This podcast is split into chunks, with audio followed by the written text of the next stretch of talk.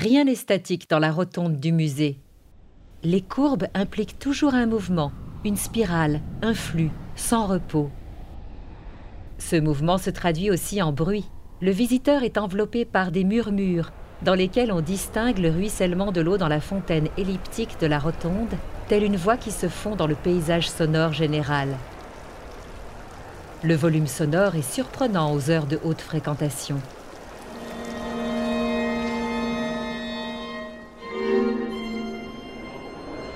Les bruits rebondissent sur les courbes en béton, en plâtre et en terrazzo du bâtiment. Le son se comporte différemment quand des concerts sont joués dans la rotonde. La musique amplifiée se réverbère sur les courbes dures. Parfois, le son est comme aspiré par le vide et semble disparaître. Les instruments non amplifiés, comme les cuivres et les cordes, et les voix des choristes résonnent souvent de façon organique. Le musée Guggenheim est doté d'espaces similaires à la gare centrale avec ses arches où les courbes des dômes propagent le son très loin vers un endroit précis.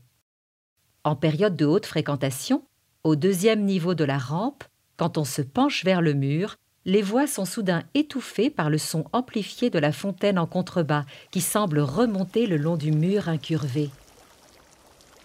Quand l'endroit est désert, le même phénomène se produit beaucoup plus haut. Au niveau supérieur de la rampe, quand on fait face au vide au milieu de la rotonde, on peut entendre le murmure de la fontaine derrière soi le son se propage parfois de manière imprévisible. Il suit les courbes des murs. La conversation d'étrangers assis sur un banc de l'autre côté de la rotonde peut faire le tour jusqu'au bureau d'accueil et y venir à vous comme si elles étaient murmurées à votre oreille. On est surpris par les courbes et les angles. Selon le moment de votre visite, l'endroit où vous vous tenez et la fréquentation, vous pouvez tout entendre ou au contraire ne rien entendre du tout.